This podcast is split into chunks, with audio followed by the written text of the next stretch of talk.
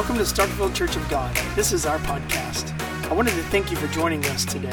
I hope this inspires you, strengthens you, and fills you with God's love so you can share with others. Enjoy the message. 2 Timothy chapter 1, verses 1 through 6. If you got it, would you say amen? We'll read from the King James Version this morning. Paul, an apostle of Jesus Christ, by the will of God, according to the promise of life which is in Christ Jesus. To Timothy, my dearly beloved son, grace, mercy, and peace from God the Father and Christ Jesus our Lord. I thank God, whom I serve for my forefathers with a pure conscience, that without ceasing I have remembrance of thee in my prayers night and day, greatly desiring to see thee, being mindful of thy tears, that I may be filled with joy when I call to remembrance the unfeigned faith that is in thee, which dwelt first in thy grandmother Lois and thy mother Eunice, I am persuaded that in thee also. Wherefore, I put thee in remembrance that thou stir up the gift of God which is in thee by the putting on of my hands. I want to speak to you on that simple little thought this morning stir up the gift. Would you stretch your hands this way and pray for me as I do the same for you? Father, thank you so much for this morning. Thank you for this opportunity to be in your house.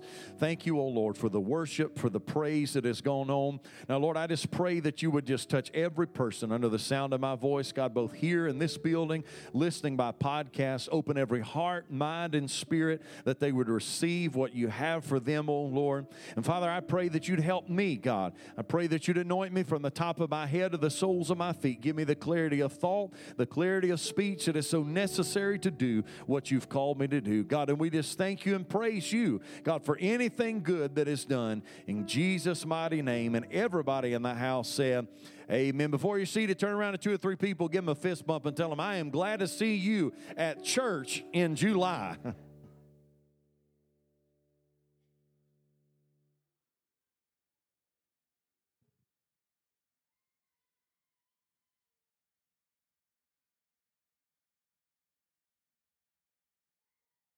There, see, I believe that there are, in this particular thought, two classifications. There are things that God does for us.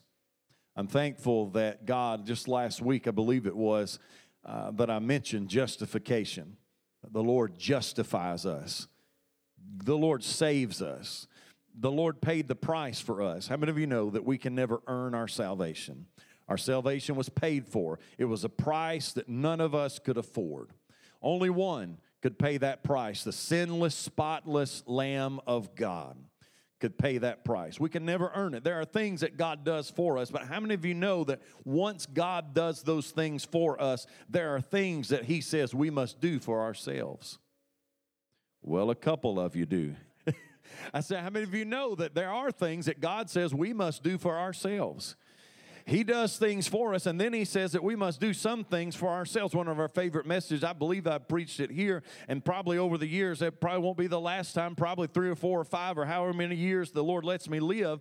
I, I, I love the message where David encouraged himself in the Lord his God. You know, there, there's sometimes that, you know, we, we're waiting on God to just come down and encourage, encourage us, but David had to do it himself. There are times that we, we'd really like the pastor to, you know, come and encourage us, but that just doesn't happen. We'd like for somebody to just post something really inspirational on Facebook or a great text that would inspire us. But sometimes the Lord is allowing us to say, hey, it's up to you. It's up to you to do it. It's up to you to encourage yourself. And here we find Timothy. He's being instructed by his father in the faith, Paul, to stir up the gift. So I got four quick points I want to give you this morning. And if you're following along or taking notes, number one, where did the gift come from? Paul tells Timothy to stir up that gift. So, where did the gift come from? Well, Paul makes a pretty clear uh, statement there that it came from the laying on of hands. Wherefore, verse 6, I put in thee put thee in remembrance that thou stir up the gift of God which is in thee by the putting on of my hands. You see, I believe that Paul laid his hands on Timothy and imparted this gift of God. Now, I still believe that there is impartation and there is value in the laying on of hands. Now, I want you to see this this morning because, you know, we in a Pentecostal church, we do this, but a lot of times we don't even understand why we do what we do. How many of you know that? Sometimes we just we just been doing stuff for a long time, whether it's right, wrong, or indifferent, and, and we just been doing it, so we keep on doing. But I want you to see here this morning that there is a biblical reason why we lay on hands. There is real significance in the laying on of hands. We find throughout the scriptures that healing can be imparted by the laying on of hands. Jesus in Mark chapter 6 and verse 5 says this He laid his hands upon a sick foot and healed them. In Luke chapter 4 and verse 40, it says, He laid His hands on every one of them and healed them. He said, Well, that's Jesus. Well, then in Mark chapter 16 and verse 18, it's Jesus speaking here about us, the disciples and the believers. He says, They shall lay hands on the sick and they shall recover. You see, Jesus, yes, it was Jesus that did it first, but Jesus paved the way and Jesus gave the example and said, Not only did I do it, but He said that you are going to do it too. Not just the pastor, not just the music pastor, not just the youth pastor, not just the overseer, but I believe that every single believer that will believe that God is able to do it can lay hands on the sick and see them recover. Then the book of James, chapter 5, verses 14 and 15 says, Is any sick among you? Let him call for the elders of the church. Let them pray over him, anointing him with oil in the name of the Lord. And the prayer of faith shall save the sick, and the Lord shall raise him up. And if he hath committed sins, they shall be forgiven him. Uh, that's a mouthful there. Just those two verses in the book of James tells us so much. Tells us to pray over people, tells us to anoint them with oil, tells us to believe in faith. Pray the prayer of faith, and God can save the sick. And not only would he save the sick, he said, if they've got sins, those sins sins can be forgiven also. Aren't you glad for that this morning? We find also throughout the scripture what else happens when you lay hands on them. We find in the book of Acts, chapter 8 and verse 17, that when you lay hands on people, that they can receive the baptism in the Holy Ghost. Acts 8 and 17. Then they laid their hands on them and they received the Holy Ghost. Now, you don't have to have hands laid on you to receive the baptism of the Holy Ghost. Peter was at Cornelius's house, and the Bible said that the Holy Ghost fell on them that heard the word word. So that's not the only way that it can happen, but it can happen that way. You can be healed through the laying on of hands. You can be filled with the Holy Ghost with the laying on of hands. And I do believe that as we see here in 1 Timothy chapter 6, that we find there can be an impartation of the gifts of God through the laying on of hands. Paul said to Timothy right here once again, stir up the gift of God which is in thee by the putting on of of my hands. I know so much we've lost respect for authority of all kinds, and, and, and we, know we don't want to talk about that anymore, but I believe that there is still biblical, sound biblical evidence that says that when we allow the people of the church, especially the elders of the church and those over in authority, to lay their hands on people, that spiritual impartation can take place. Now, I know in some charismatic circles it's been taken way too far and then people want to sell it. But how many of you know the Bible talks about that also when people want to try to sell it? I'm not talking about selling it, I'm talking about giving it away. You see, I still believe that when we lay our hands on people, that people can be filled with the Spirit, people can be healed, people can be delivered, people can receive the gifts of the Spirit when we lay our hands on people. Somebody say, Amen. So that's why we do what we do. Secondly, you may ask, well, what was the gift? One commentator said that it was the gift of evangelism. However, the specific gift is not ever mentioned in Scripture outright. And honestly, it's not important, and I believe it's not mentioned outright very much on purpose for the reason of that we all have different gifts. You see, it's for the same reason that Paul, how many of you have read about Paul and you know Paul talks about he had a thorn in the flesh? Anybody you've ever read that? The apostle Paul said, I've missed several times mentions a thorn in the flesh. Never. Now there's again speculation. Some believe it was his eyesight because in one instance he talks about how he was riding so big and they believe that after the scales came on his eyes after he encountered Jesus and they fell off that his eyesight never really recovered. There's all kind of speculation. So whatever you want to speculate about it, the Bible Bible never specifically says what Paul's thorn in the flesh was. I just want you to know today that there is reason. There is reason why the, the specific gift is not mentioned here by Paul about what Timothy's gift is, and there's never a specific mention by Paul about what his thorn in the flesh is. Why? Because I believe that this same scripture is for all kind of different people who have all kind of different problems and all kind of different gifts. Isn't it amazing that this one book, this living word of God can apply to so many different people? Doesn't matter where they came from, doesn't matter what their background is, doesn't matter what continent they live on, doesn't matter any of that. I'm so thankful today that there is the living word of God that is here for everybody, no matter what kind of gifts you have, no matter matter what kind of problems you have, they are not specifically mentioned because God wants you to know whatever your problem is, He's got the answer for it. Whatever your giftings are, God's got something for you. He's made you and I different from one another because there's so many things that He needs to get done through us. Aren't you glad He didn't make us all the same? Amen. Now, I know that Jamie wishes, you know, that there could be many of me, you know, but there's only one. Sometimes she wishes there were zero of me. Sometimes that life insurance, I think, is probably a little more valuable than I am. I worry about that at times. But I'm thankful today I'm thankful that God gives us the word, and never is there a specific thing. God has so many different gifts for us. How many of you know there's there is people that I can't reach that you can reach? There are people that may never step foot in this building here at 100 Loxley Way that you see every single day of your life at work or at school, and you can reach them.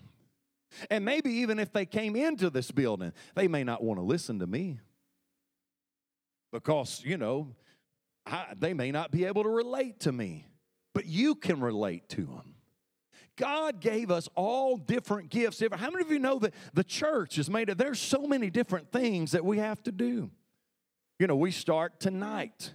We start VBS tonight. We're ministering to our kids throughout this week. Our kids are the focus. How many of you know it takes a special call to minister to kids? Come on, somebody. If you've ever taught a Sunday school class, if you've ever taught it, listen, I've been one of the, I've, I've never full time taught one, but I've been one of the students, you know. But, you know, some, sometimes the horror stories, a lot of times, is that junior high boys' Sunday school class. You know, over the years, I've got a lot of comments and a lot of feedback on that, you know. It all takes different ones of us to do that. You know, it takes special ones. Can I just tell you that there are there are some people here that have got a lot of talents and a lot of gifts, but you may not can play any of those instruments up there on that platform. Because God gave them giftings. You know, there's some people, there's some people that can do things, but they may not be the person I want at the front door. Some may have wonderful gifts and wonderful things, and I'm not going to name any, anything in particular, but they may can do a hundred other things well, but they may not be the person that I want at the front door because they're just not that outgoing and don't always smile, maybe. But then there's some that I may not want them up here playing an instrument, but I want them out there on the, at the front door. We've all got different gifts and different talents and different abilities, and God never intended for us to come in and for Him to make us into cookie cutter clones. We've all got different gifts and abilities, and that's why God, I want you to see that here. That's why God chose in His Word not to let the specific gift be mentioned in this scripture. Because that leads us then into point number three if you're taking notes. The gift needed to be stirred up. You see, because whatever your gift is, I, I, I, took you all around the world because I wanted you to see that no matter what your gift was, and neither one, that way you wouldn't say, well, that was just a gift of evangelism that needs to be stirred up. And that, nope, that's why he never mentioned anyone specifically. So that we would see that no matter what your gifting is, that there are times that you're going to have to stir it up. Can I take you back to the introduction again of the things that God does, and then there's things that God says you got to do. God will give you the gift, but God said it's up to you to stir up that gift. From the original Greek, this means to fan into flame. How many of you ever dealt with fire before? Anybody you ever dealt with fire before? Well, you you know that that there was a, I learned this back long time ago. Believe it or not, I can even remember this. In, in high school, in electricity, we had to learn about the fire triangle. To have a fire, you've got to have three things. You got to have heat, fuel, and oxygen. Because if you're going to put a fire out, you got to take one of those out of the equation and you can put the fire out. And so, in order to have fire, you've got to have oxygen.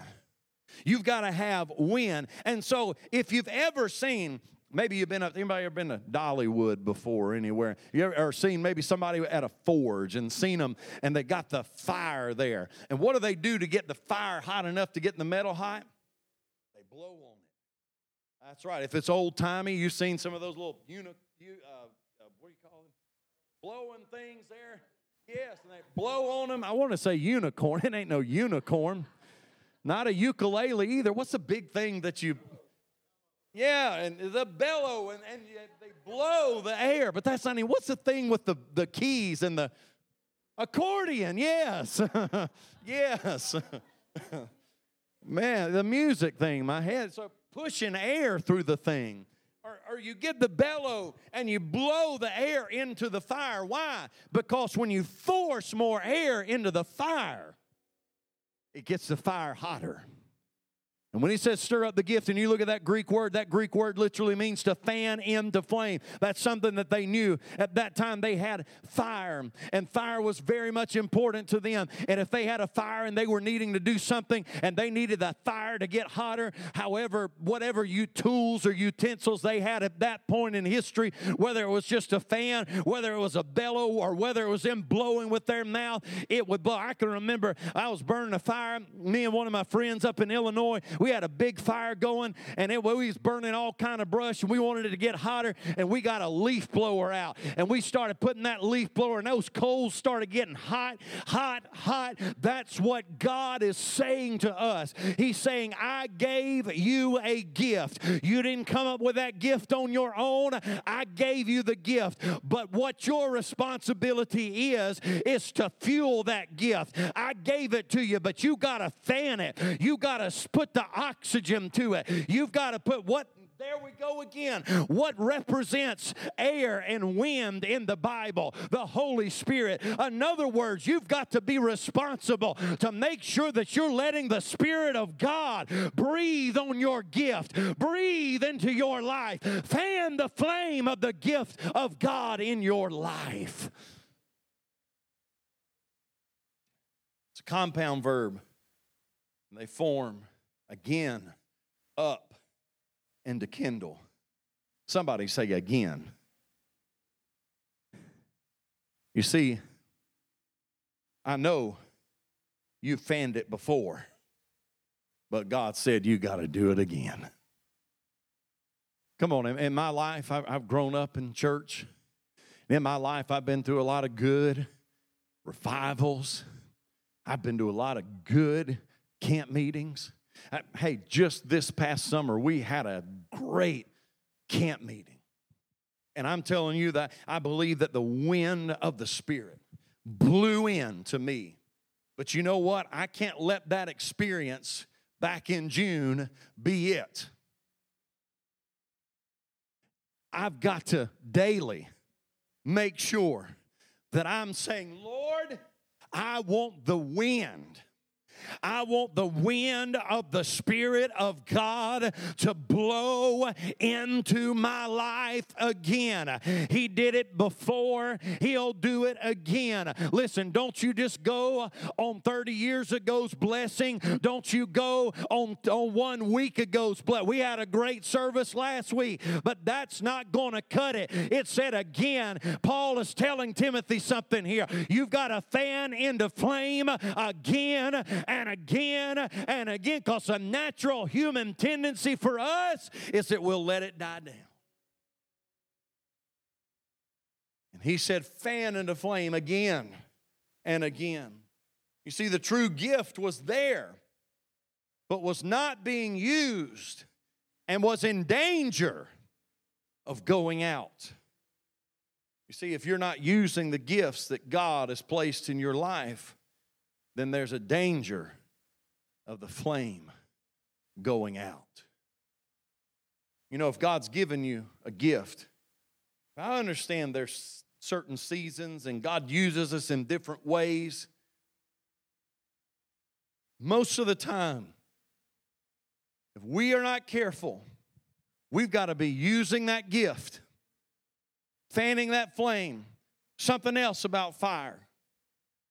Have you ever noticed that if you leave a fire there by itself, it just kind of die down?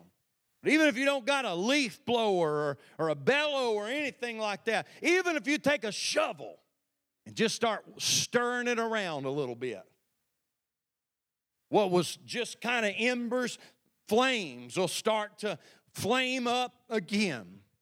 I don't know what kind of gifts God has given to your life, but I can tell you, according to Scripture right here, he's talking to his son. Paul is talking to his son in the faith, Timothy, and he is saying that gift that God gave you when I laid my hands on you and God gave you that gift, that thing that God did for you, there's something that you've got to do. You've got to make sure that you're fanning that thing into flame because if you don't, there's a danger of it going out. So, how do we stir it up? Fourth and finally,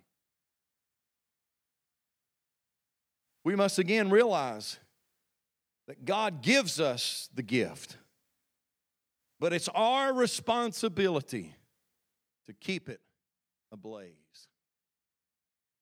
When you look back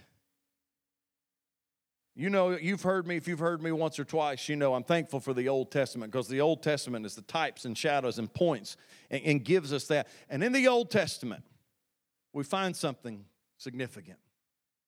We find in the building of the tabernacle that at the first, when everything was complete and everything was done and they got the altar ready, when it was time for that very first sacrifice, the Bible said that the fire fell from heaven and lit the sacrifice. In the same, in the same way, after Solomon had constructed the temple and they were there dedicating the new altar, Solomon didn't get out a box of strike anywhere matches. He didn't get sticks and rub them together. The very first fire did what? It fell from heaven and you read throughout the instances of the tabernacle and the temple, it all runs together there. God lit the fire, and it was the responsibility of the Levites to keep the fire going. And in fact, there was something called strange fire. And that strange fire was if they got the fire for the sacrifice or the incense or any of that from any other source besides the one that God gave. God gave that first fire, and it was up to them to maintain the coals and to maintain the fire. And from that one fire, they would take it and they would fuel it and they would fan it and they would keep it up. And so, year after year after year after year, whether they were burning incense, whether they were burning sacrifices on the altar, it all originated back to what God gave to them. Church, I'm telling you today, my heart, my desire is that we keep the fire ablaze. On the day of Pentecost 2,000 years ago, God gave the fire to the church. They were in the upper room and there were cloven tongues like as a fire that sat upon each of them. God gave the fire to the church. God gives the gifts to the church. It all originated from God. But He says it is our responsibility to make sure that we're fanning, to make sure that we're letting the breath of the Holy We've got to make sure, just like whatever, if you're a fireplace or if it's a grill, and there's all these mechanisms to open up and to make let wind and air get through. Sometimes you got to open some doors in your life so the Spirit of God can begin to move through and blow the flames that He gave you to start with. Stand with me if you will, please.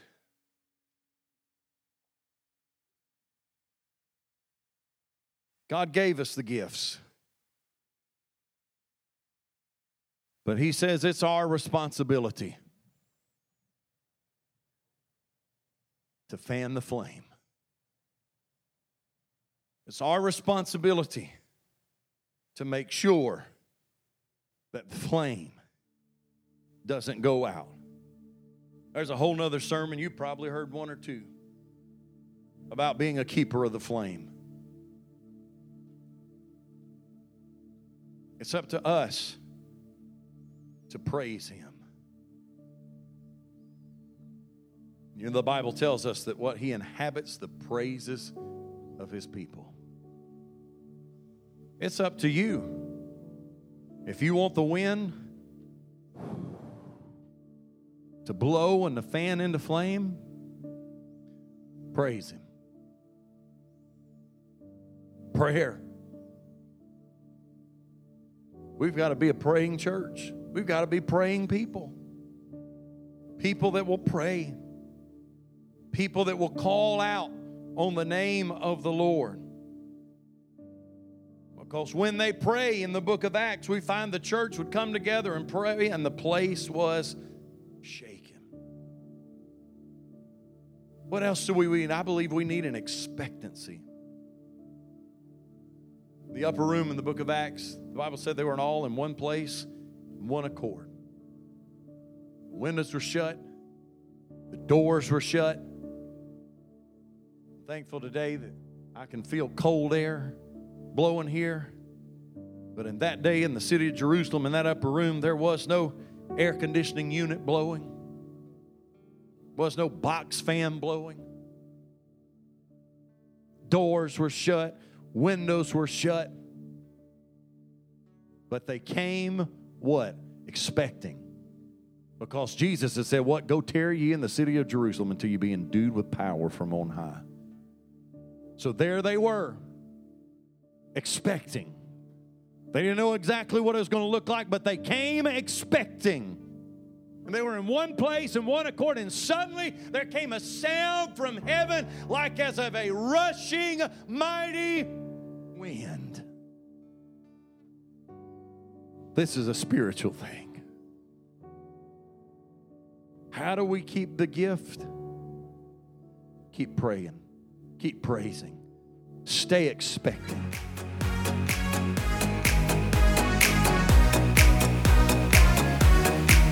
Thanks for listening to our podcast. To find out more about us, follow us on social media at Starkville COG Special thanks to those who generously support this ministry. If you would like to give, visit us at starkvillecog.com forward slash give. And if you've enjoyed the podcast, please subscribe. Thanks again for listening. We'll see you next week.